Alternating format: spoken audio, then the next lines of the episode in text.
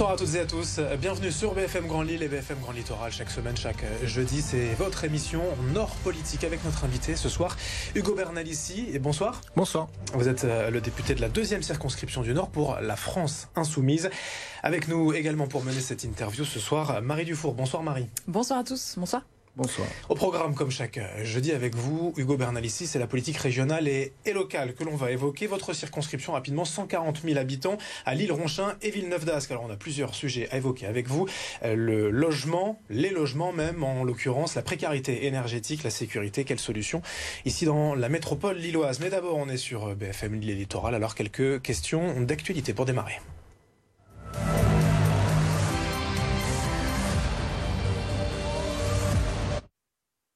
L'actualité du jour. Dans la région au sens large, et ce n'est pas forcément votre territoire, mais on va quand même vous poser la question, c'est l'abattoir de Valenciennes, fermé par décision du préfet.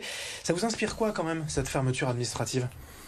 Mais ça m'inspire qu'il euh, est peut-être temps qu'on fasse en sorte de se donner les moyens, de maintenir de l'emploi dans la région et qu'on pas sur des décisions couperées à la fin qui fassent que bah hop, plus d'abattoirs, plus de plus d'activités euh, euh, à un endroit. Et, on voit bien ces territoires où on nous dit bah écoutez, il y a, y, a y a des choses qui disparaissent. On vous promet de relancer l'activité, de recréer de l'emploi ici ou là. Et à la fin, ça ne fonctionne pas. On va créer des zones de, de services, du commercial, etc. Et ce qui continue d'augmenter, c'est euh, le chômage, la précarité euh, de, de, des différentes personnes. Cette fermeture illustre un combat politique entre euh, l'État et le président de région pour vous? Je ne sais pas si, si on, peut, on peut en avoir la certitude, mais c'est sûr que ça peut se traduire de cette manière-là. Ça peut se traduire de cette manière-là. Euh, J'ai pas l'impression que le président de la République, Emmanuel Macron, soit particulièrement euh, euh, content d'avoir un opposant ici dans la, dans la région de Haute-France. Donc il utilise tous les moyens possibles et imaginables pour, euh, pour ne pas aider Xavier Bertrand, on va le dire comme ça pour le dire poliment. Après, ça les regarde. Moi, ce qui, ce qui me préoccupe, c'est pas ça. C'est c'est votre circonscription. Et l'autre sujet d'actualité, aujourd'hui, on va enchaîner tout de suite, c'est la décision du tribunal administratif de Lille concernant le projet d'aménagement de la friche Saint-Sauveur. Alors pour vous, c'est une victoire. Hein. Vous êtes évidemment opposé depuis longtemps à ce projet. Vous ne voulez pas de construction, pas de béton globalement sur euh, ce site, mais du coup, mais vous voulez quoi? Mais de, de, la verdure, euh, de la nature. Euh, et c'est pas C'était prévu dans le, c'est toujours prévu dans le dossier, hein, 4 hectares euh, d'espace vert. 4 hectares, que de l'espace vert. Ouais, je veux que de l'espace vert, euh, parce que quand même, euh, pour habiter pas très loin de de, de, de, ce, de, de, ce, de cette zone et y aller régulièrement, vous, avez, vous, voyez le parc Jean-Baptiste Lebas, Bien sûr. Euh, le fameux parc au gris rouge. Euh, dès qu'il y a un rayon de soleil, c'est blindé, euh, c'est noir de monde. Et pourquoi? Parce que les espaces verts à Lille, à part le parc de la Citadelle, finalement, c'est des tout petits espaces. Et on est une des villes où il y a le moins d'espaces verts par habitant. Mais donc c'est pas des logements. Alors, ben on y viendra sans doute après, parce que c'est les thèmes. Donc on est d'accord, il s'agit là que d'une bataille. Hein. Finalement, la guerre n'est pas terminée. Martine ah, et c'est sûr. vont relancer le projet. Ça c'est sûr, mais on a besoin de ces espaces-là pour avoir une qualité de vie qui soit la bonne. Parce que construire, construire, construire, à la fin on est tous entassés. Et il y a les bouchons dans les voitures. Et il y a les et on est tous entassés dans le métro au même endroit à la même heure. Euh, c'est pas ça euh, une, une, vraie qualité de vie. Donc à un moment donné, construire, construire, construire, ça devient ça devient tout à fait euh, tout à fait pénible. Et puis on y reviendra après sans doute. Mais je veux dire, s'il y a des endroits à densifier, c'est pas là. Il y a des endroits à désifier, mais pas là. Il y a déjà suffisamment de logements. En plus, ça a construit tout autour. Tout autour de la friche Saint-Sauveur, tout a été rasé. Vous avez des immeubles de plusieurs étages qui sont construits euh, autour de l'auberge de jeunesse. Enfin, c'est bon, quoi. Il y, en a du logement. Euh, par contre, il y a des villes. Il y a des villes. Bah, je prends par exemple Marc-en-Barœul. Euh, il pourrait peut-être densifier un peu plus parce que les maisons individuelles, chacun a son petit jardin. Bon, ben, c'est peut-être pas ça l'objectif politique, de tout mettre au même endroit, Mont-Saint-Barreul qui est aussi dans ma circonscription, et rien à Marc-en-Barreul. Bon, alors justement, bien le manque de logements dans la métropole lilloise, ou en tout cas la répartition des logements, l'état des lieux ici dans la région, c'est le premier thème que l'on va aborder avec vous ce soir, Hugo Bernal. Ici, les chiffres à connaître, bien c'est avec euh, toi Marie.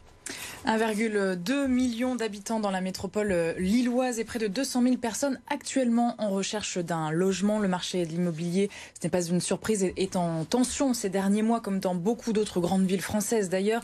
Il y a plus de demandes que d'offres et les prix augmentent en 2020 plus plus de 11% à l'achat, plus de 3% en location. Mais le problème, c'est aussi le logement euh, social. Selon les chiffres, la MEL compte aujourd'hui 55 000 demandes en attente. 60% euh, des habitants de l'agglomération sont éligibles aux logements sociaux, ce qui fait exploser donc la demande. Question Hugo euh, Bernalici, peut-on vraiment satisfaire tout le monde?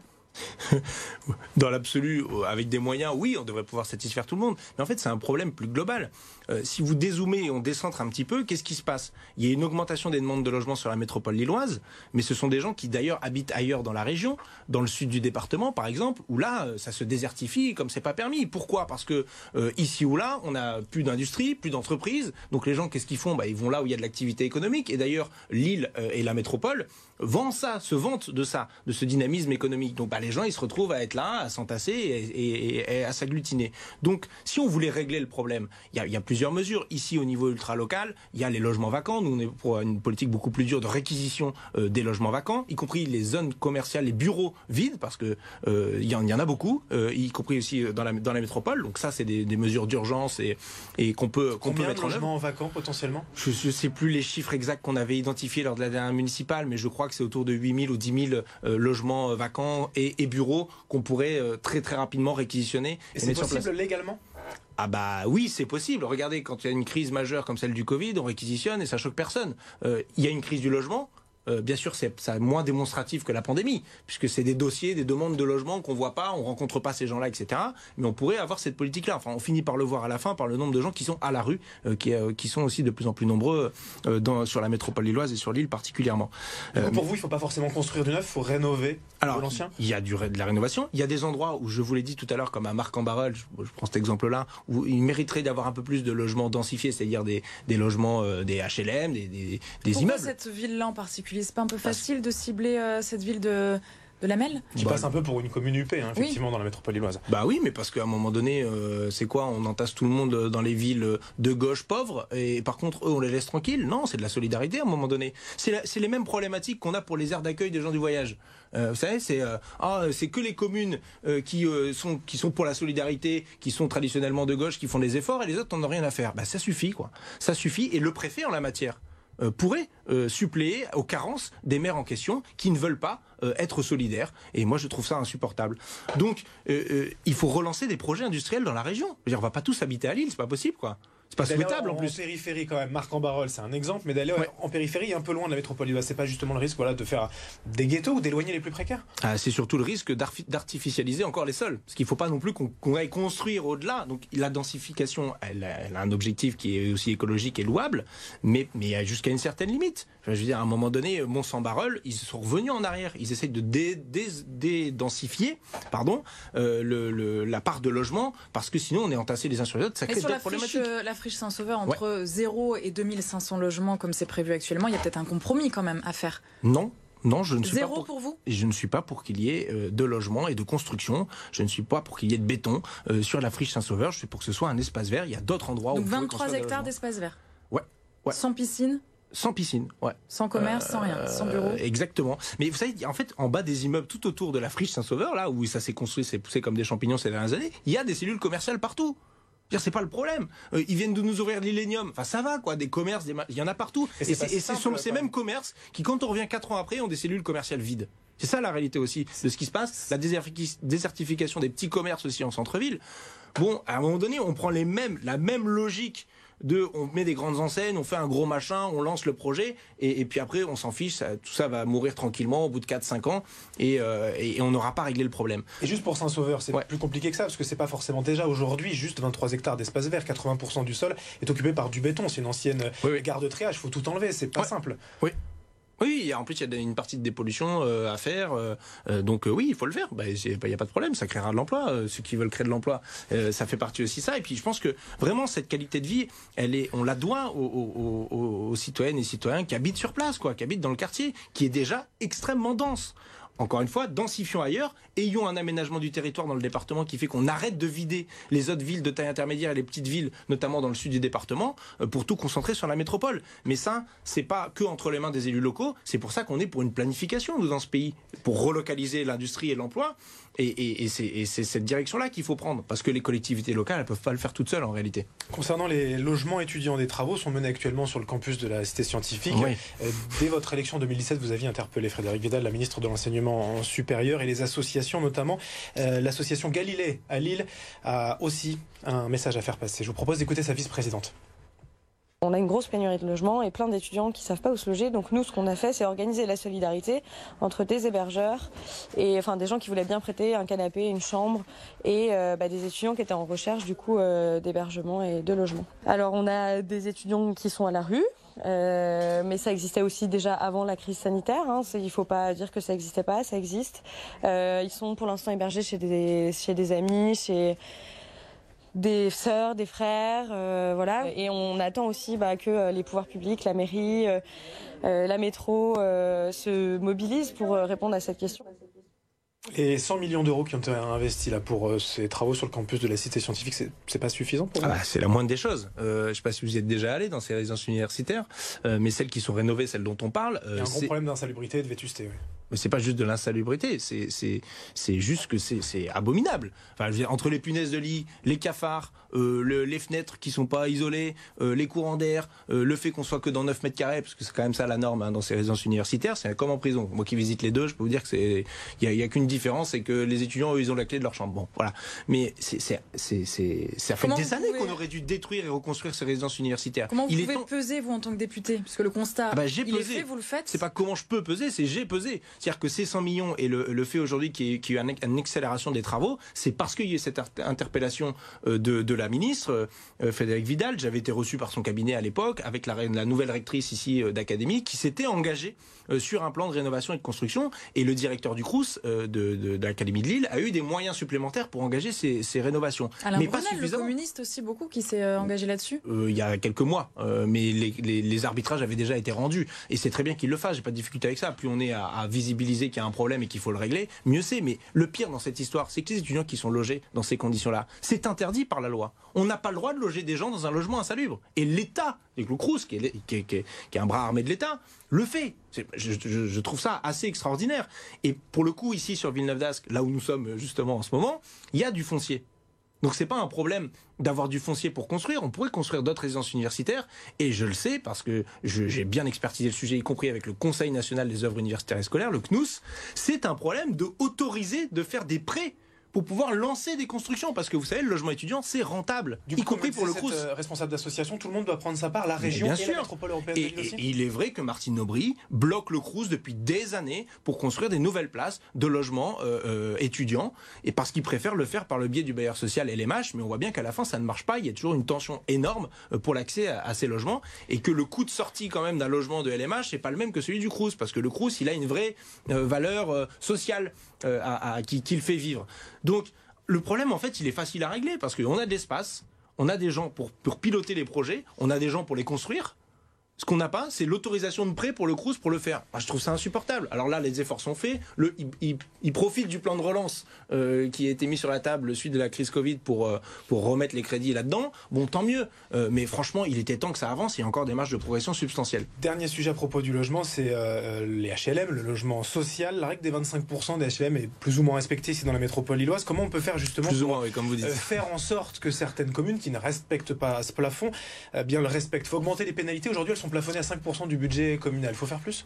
Bah, il faut les appliquer, parce que vous savez que dans bien des cas, elles ne sont même pas appliquées, puisque c'est pas une obligation de les appliquer les pénalités. Il n'y a pas d'obligation. Dans la métropole lilloise, il y a une possibilité de les appliquer. La ville de Centre, par exemple, 10% de logements sociaux, 550 000 euros entre 2015 et 2020. En fait, certaines communes préfèrent payer les amendes Certaines préfèrent payer. Certaines arrivent à négocier avec la préfecture de ne pas les payer ou d'en payer moins, ou d'avoir un, peu, un peu de temps pour le, pour le faire. Bon, euh, moi, je, je, pense que là, c'est le rôle du préfet et de l'État de taper du poing sur la table et de faire respecter euh, les décisions qui sont là, ou d'augmenter les pénalités. Ça fait partie des propositions. Euh, donc, on les a portées d'ailleurs à l'Assemblée nationale quand il y a eu les textes sur le, sur le logement là-dessus a porté aussi d'augmenter le pourcentage de, de, de logements euh, de social. Euh, mais encore une fois, je, moi, je, je, vois que le, ce, ce, quinquennat d'Emmanuel Macron est un échec cuisant en matière de construction de logement social, pas juste sur la métropole, dans tout le pays et donc y compris sur la métropole. Et c'est insupportable parce que, vous savez, ils ont tout détricoté, euh, ils ont poussé à ce que les gens rachètent leur propre logement euh, dans, euh, dans les offices HM, dans le logement, chez les bailleurs sociaux, ce qui est une gabegie en plus, y compris pour les gens qui, se mettent là-dedans et qui s'endettent et qui à la fin se retrouvent avec des problèmes de copropriété qu'ils n'avaient même pas imaginé, sur des logements qui sont parfois vieillissants. Bon, je crois que le logement social, c'est pas le truc de ce gouvernement. Ce serait, une priorité pour, pour la France insoumise et pour Jean-Luc Mélenchon après 2022.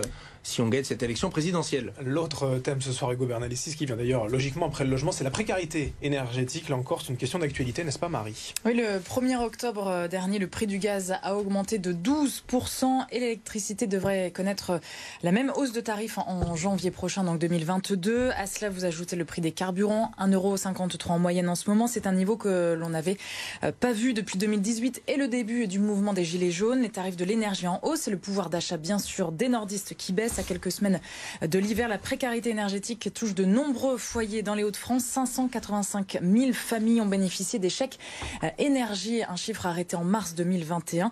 Euh, question Hugo Bernal ici, quelle est la priorité pour lutter contre cette précarité énergétique selon vous? Le plus rapide, ce serait de se débarrasser de ce gouvernement et d'Emmanuel Macron qui ne fait rien pour être à la hauteur des, des ça, enjeux. Ça, c'est pas possible en tout cas avant mai 2022. blocage, ça sera bientôt possible. Hein, vous noterez que ce sera bientôt possible quand même. Je tiens à le signaler pour ceux qui nous regardent, qui nous écoutent. Le blocage des tarifs qui vient d'être annoncé. Euh, ah bon, ils sont bloqués les tarifs? Jusqu'au 1er juillet.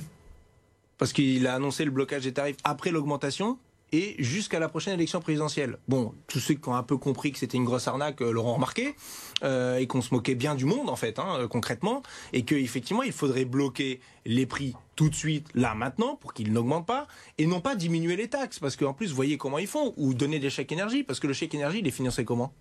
C'est une aide gouvernementale. Oui, mais c'est quoi C'est quoi le budget du gouvernement? C'est le budget de l'État. Donc c'est vos impôts, mes impôts. Et quand je dis vos impôts, mes impôts, même ceux qui ne payent pas d'impôts sur le revenu, je rappelle que la, plus grosse source de recettes pour le budget de l'État, c'est la TVA. Donc même celui qui paye zéro d'impôt sur le revenu, il va se payer lui-même son propre chèque énergie en payant la TVA quand il va au petit commerce. C'est coup de pouce pour 585 000 ah, Super, on aura notre argent. Génial. C'est la, bonne la aussi par exemple des aides comme RSA ou autre, euh, c'est la solidarité. Mais alors euh, oui, euh, en théorie c'est censé être de la solidarité, mais finalement les gens se, propre, se payent leurs propres aides puisque ce qu'on voit c'est que les cadeaux plus riches dans le budget. Pas, Attendez, oui, mais les cadeaux plus riches dans le budget de l'État, ils sont faits pour les plus riches et pas pour les plus pauvres. Donc on arrête les chèques énergie Moi je suis pour qu'on bloque les prix. et quand je vous dis bloquer les prix, c'est assez précis parce que à la fin, ça veut dire qu'on doit pouvoir être en capacité de renier sur quoi? Sur les dividendes. Parce que vous croyez que ceux qui distribuent de l'électricité, du gaz, euh, augmentent les prix parce qu'ils auraient plus de sous à la fin de l'année, parce que leurs actionnaires seraient dans la panade? Non, bien au contraire. Sur l'année dernière, c'est 7 milliards de, profits pour prendre Total, pour reprendre le, la question du, carburant. 7 milliards, bah, je sais pas, on pourrait imaginer qu'ils aient que 2 milliards de profits, prendre les 5 euh, restants et diminuer les prix. Et sur le carburant, 60% du prix, c'est les taxes. Alors du coup, on pourrait baisser les taxes aussi Non, je ne suis pas pour baisser les taxes, je suis pour baisser le prix euh, du, enfin bloquer le prix du carburant euh, de sorte à ce que, parce que sinon, encore une fois, vous baissez les taxes. Après, on va vous dire qu'il euh, y a de la dette dans le budget de l'État, qu'il faut supprimer des fonctionnaires, supprimer des fonctions, des, des, services publics, etc. Non, c'est hors de question. C'est hors de question. Donc, encore une fois, euh, faisons attention à, ce qu'on propose et aux arnaques du gouvernement, parce que ça, en sont des, clairement. Euh, et il faut une vraie politique. On vient réguler ces produits de première nécessité. Euh, et l'énergie fait partie des premiers. ce marché libéral de l'énergie. Mais attendez, comment on faisait quand on avait EDF qui était un service public dans ce pays? Il y avait un tarif réglementé? Aujourd'hui, c'est ouvert aux, concurrence. Ah bah oui, mais regardez, ils nous avaient promis quoi avec l'ouverture à la concurrence? C'était quoi la grande promesse de l'ouverture à la concurrence? Vous alliez nous le dire, la baisse des prix. La baisse des prix? Voilà, ben vous, vous constatez que vous êtes toutes fait, tous, toutes et tous fait avoir. Voilà. Et que peut-être qu'une autre politique, plus règle, réglementaire, euh, plus euh, nationale, étatiste, en tout cas, de, renationaliser ces secteurs, d'avoir un pôle public de l'énergie, c'est sans doute vers ça qu'il faut avoir pour avoir la maîtrise il y a des de l'énergie. Pour faire baisser les prix aujourd'hui, on peut faire jouer la concurrence, il y a des offres euh, groupées. Mais non, regardez, faire jouer la concurrence, ça ne marche pas, les prix augmentent. Avec des offres groupées, ce n'est pas forcément le cas. Bah si, ça augmente peut-être moins chez d'autres distributeurs, mais ça augmente quand même. Et quand ça augmente moins, la variable d'ajustement, c'est quoi à votre avis? Quand vous avez de l'électricité moins chère? C'est quoi la variable d'ajustement? C'est comment on traite les personnels dans ces entreprises qui distribuent euh, de l'énergie. Bon, bah ça suffit, quoi. Donc, euh, moi, je suis pour euh, revenir à des choses simples, organisées, réglementées. Même truc hein, sur le, la, téléphonie. On avait vendu du rêve en disant que les prix allaient baisser, etc. sauf que les abonnements téléphoniques, les abonnements Internet ne font qu'augmenter depuis une dizaine d'années. Alors, c'est à 50 centimes, 1 euro, et puis on vous appâte avec des belles offres en disant que c'est gratuit pendant 3 mois, puis après vous paierez. Bon, on voit bien que ce système libéral, il ne cherche à la fin qu'à faire du profit, c'est tout. Et que la variable justement, c'est les gens. C'est les gens. Et ça, ce n'est pas acceptable pour des choses qui sont essentielles à la vie quotidienne. À la vie quotidienne. C'est pour ça qu'on proposait, par exemple, sur la question de l'eau, euh, puisqu'il y a une actualité aussi dans la métropole, puisqu'on va revoir la délégation de services publics pour la gestion de l'eau euh, dans la métropole lilloise, nous continuons de proposer le fait que ce soit en gestion publique pour avoir les premiers mètres cubes d'eau gratuits, parce qu'ils sont essentiels à la vie, on ne peut pas vivre sans eau. Et après, plus vous consommez, plus vous payez. On fait un tarif progressif. On termine avec euh, la je, je rêve de ces choses-là parce que ça voudrait dire qu'on se reconnaît des droits humains fondamentaux euh, sur le fait d'avoir les minimums pour vivre dignement. On termine avec la sécurité, sujet largement relayé dans l'actualité, tout le monde en parle ou presque, mais vous aussi, Hugo Bernal, ici. Marie, les éléments de contexte à ce sujet. Et vous avez déclaré euh, mi-septembre, la sécurité n'est pas une liberté, c'est pour vous euh, un slogan popularisé, on se souvient, par un certain Jean-Marie Le Pen et la droite réactionnaire depuis les, les, années 90. Récemment, le gouvernement a dévoilé, on le sait, hein, son plan pour le déploiement de 300 policiers dans la MEL. 86 nouveaux fonctionnaires d'ailleurs sont arrivés le 13 septembre à la division de police de Lille. Mais est-ce vraiment la bonne stratégie selon vous? Avec vos collègues de la France Insoumise, vous semblez avoir un petit peu de, de mal à assumer une position claire concernant la vidéosurveillance et les moyens à mettre Oh, mais en œuvre contre les, les points de deal. Je termine. Question. Plus de bleu sur le terrain, comme le disait le chef de l'État Emmanuel Macron euh, il y a quelques semaines, en septembre à, à Roubaix. Est-ce que c'est la solution pour vous? Alors, il y a beaucoup de choses dans votre question. Donc, euh, juste sur la vidéosurveillance, la position est claire. hein. Je suis opposé à la vidéo. est-elle, Je suis opposé à la vidéo. Nous sommes opposés à la vidéosurveillance euh, euh, comme telle qu'elle est déployée aujourd'hui, partout, tout le temps. Ça ne sert à rien. Les seuls trucs qui sont un peu utiles, c'est les vidéos qui vont filmer aux sorties des villes et éventuellement à l'entrée des parkings, etc., les plaques d'immatriculation pour ce qu'on appelle les, les circuits de fuite quand il y a une délit qui est commis, etc. C'est le seul rassure truc qui quand peu... même les populations. Ah oui, mais ça marche pas. Donc, euh, Ça rassure et ça dissuade, les oui, mais chiffres attendez. de la délinquance Attendez. baissent. Ah non, ils baissent pas. Euh... Dans les communes qui sont bien dotées Non, non, non, il y a, il y a- il y a- je, je vous renvoie aux études scientifiques qui ont été faites notamment par Laurent Moukeli, qui en a fait un bouquin, c'est son objet de recherche, qui est chercheur au CNRS sur ce sujet-là, qui a fait la démonstration. Il y a encore eu une thèse ré- euh, récemment à Montpellier qui fait la démonstration que l'impact de la vidéosurveillance euh, sur la délinquance est nul. Alors, quelle solution nul. pour baisser l'insécurité euh, dans votre circonscription? Alors, euh, Si ce n'est pas la vidéosurveillance, quelle solution? Oui, oui, je, je- je- je vais y venir. Mais en tout cas, je voulais, je voulais préciser là-dessus qu'il n'y a pas d'ambiguïté sur la vidéosurveillance. D'ailleurs, je vais le dire différemment. Il y a de plus en plus de caméras dans le pays. Il n'y en a jamais eu autant qu'aujourd'hui. Et pourtant, la délinquance ne baisse pas selon Gérald Darmanin. Alors bon, les chiffres, lui, c'est quand ça 300 l'arrange. Mais, policiers donc dans la métropole mais- euh, lilloise. mais moi, ce que je dis, c'est que c'est aujourd'hui, la police, c'est pas un problème de moyens. C'est pas un problème de moyens humains. Euh, Nous-mêmes, dans notre programme L'avenir en commun, on proposait en 2017 de recruter 10 000 policiers supplémentaires. Ils vont quasiment être là, on va dire 8 500, 9 000 d'ici euh, d'ici la fin de, de- de 2022. Vous voulez une police de proximité, c'est Exactement. votre C'est la question, c'est qu'est-ce qu'on demande de faire à la police Parce que si c'est pour mettre des policiers supplémentaires pour continuer à faire du contrôle aux faciès ou à faire du flag avec les bacs, etc., euh, qui n'aboutissent à, à rien euh, en termes de résultats, puisque c'est cette politique qui est suivie depuis au moins le gouvernement de Lionel Jospin, ça fait au moins euh, 18 ans que c'est le cas, et on voit, on voit bien que sur les plateaux télé, on continue de dire regardez, il y a une agression à tel endroit. Alors, qu'est-ce qu'elle bon, fait cette police de proximité sans armes? Puisque vous ne voulez pas d'armes à feu. alors, euh, pas d'armes à feu, ça veut pas dire d'être sans armes. Et ça veut pas dire qu'ils sont tous sans armes à feu. Et, et ben, elle fait de la relation police-population pour avoir notamment, savoir ce qui se passe sur le terrain, euh, avoir les informations euh, de, de- du renseignement opérationnel euh, de, de tel, tel groupe de, de jeunes ou de moins jeunes. Et ça marche tel ça par exemple sur le- la drogue, les points de deal, c'est efficace Alors, de faire du relationnel ce qui, ce qui marcherait, euh, je ne sais pas si c'est ce qui marche pour faire du relationnel. Ce que je peux vous dire, c'est que la politique actuelle ne marche pas. En tout cas, la consommation de stupéfiants est de chaque année de plus en plus élevée. On est le principal pays consommateur de stupéfiants, alors qu'on a la politique la plus répressive de toute l'Europe. Juste pour dire ça, point de départ. Euh, ce qui marcherait sur la, question des stupéfiants, c'est la légalisation du cannabis, premièrement, encadrée par l'État, etc. Je crois qu'aujourd'hui, le débat est assez mûr. Il y a une mission d'information à l'Assemblée nationale transpartisane, avec, pilotée par la République En Marche, qui a abouti à cette Ça conclusion-là. ferait baisser les points de deal, ça? Ah bah oui, bah évidemment. Parce que vous croyez que les trafiquants, ils sont pour la légalisation Ah non. Il n'y a Bon, pas que bah voilà. le, cannabis, il y a le crack et autre chose. Ah, mais aussi. bien sûr qu'il y a d'autres types de drogues. Moi, je vous parle du cannabis là essentiellement, mais il faut bien comprendre que c'est 80% de l'activité et policière et de l'activité de, de trafic de stupéfiants aussi. Heureusement, tout le monde n'est pas héroïnomane, tout le monde ne prend pas du crack, mais il y a un vrai sujet ici sur la métropole lilloise sur l'héroïne, le crack notamment euh, à Moulins comme En tout comme, cas, cette comme chacun sait. moyens, vous le dites vous- vous-même, le, le recrutement Mais de policiers, c'est pas- des moyens investis. C'est pas le policier de proximité qui va supprimer les points de deal. C'est- pas sa mission, c'est pas son job, ça a jamais été son job, ça le sera jamais. Ça l'était pas quand Pierre Jox a mis en place l'île d'otage. Mais c'est la BAC. Vous, vous C'est ne pas non plus la BAC. C'est pas la BAC. Ceux qui sont en capacité de faire ça, ça s'appelle la police judiciaire. C'est de faire des enquêtes sous le contrôle d'un magistrat pour démanteler des réseaux de trafic, pour remonter jusqu'à la tête. Démanteler, c'est faire des descentes. Bah oui, aussi. Avant tout. Oui, mais des descentes, il y, a une, il y a une différence de faire une descente de la BAC et de faire une descente de police judiciaire. Mais quand avec des les brigades d'intervention. faire aller euh, 10, 20 000 euros par jour avec euh, la drogue et, et deux ans de prison finalement euh, en, en face. Pour eux, le calcul parfois, il, il est vite fait en fait. Vous trouvez que c'est fun d'aller deux ans en prison Je Je, sais je pas, vous mais- inviterai, parce que je peux emmener des journalistes avec moi à visiter les établissements pénitentiaires, je le fais très souvent, et je vous propose une prochaine fois qu'on aille ensemble en prison, et vous verrez euh, si c'est euh, tant que ça une promenade de santé. En tout cas, Euh, pour eux, le jeu en vaut la chandelle, on, on Je, imagine. je sais pas si le jeu en vaut vraiment, euh, si le jeu en vaut vraiment la, la chandelle, et, et ils finissent par, par arrêter ça en vieillissant. C'est le principal facteur de, de prévention de la récidive, c'est le, le vieillissement euh, des personnes délinquantes. Mais bon, bref, ce, ce que ce que je dis, c'est que visiblement, effectivement, la prison ne fonctionne pas non plus. Ça, ça fait Ah bah, regardez les points de deal continuent de fonctionner. Donc c'est pas c'est pas comme ça qu'on va s'attaquer au problème. Pour s'attaquer au problème de la consommation de stupéfiants, il faut des politiques de santé publique, de santé publique, pas de sécurité, de santé publique. La sécurité, ça vient pour démanteler les trafics. Et c'est avec ça qu'on va terminer. Et, regardez, regardez au Portugal, au Portugal, c'est ce qu'ils ont fait.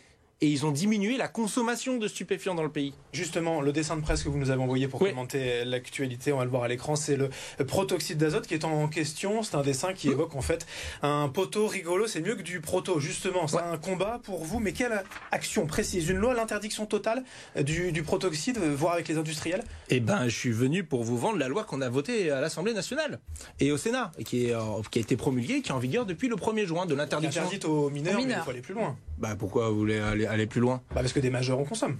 Et alors? Parce que vous trouvez que le fait d'interdire le cannabis, ça fonctionne et que les gens en fument pas? Je, viens de vous, précisément de vous faire toute l'argumentation en vous, en vous ayant dit que ça ne fonctionnait pas. Et moi, ce que je veux mettre en avant, c'est que la prévention, ça fonctionne. La prévention, ça fonctionne pour peu qu'on y mette des moyens. Cette affiche, elle a été faite avec euh, euh, le CIPD, le comité euh, euh, intercommunal de prévention de la délinquance entre Ronchin, Fâche-Tuménil, etc. Et ça a été fait par des jeunes du collège de. Euh, et ben c'est bien, c'est ça qu'il faut faire. Et quand on le fait, ça fonctionne. Bon, alors arrêtons d'envoyer des policiers pour régler des problèmes que de toute façon ils n'arriveront pas à en régler. Faisons confiance à ceux qui savent faire de la prévention et notamment au secteur médical qui doit pouvoir prendre toute sa place. Bon, on aurait pu encore en discuter euh, de longues minutes. Merci Avec- plaisir, quand vous avec nos députés de la deuxième circonscription du Nord pour euh, la France Insoumise. Merci Marie d'avoir contribué à cette interview. Merci à Nourou Ladi aussi pour l'édition ce soir. Euh, Bonne soirée à toutes et à tous avec nous sur BFM Grand Lille et BFM Grand Littoral.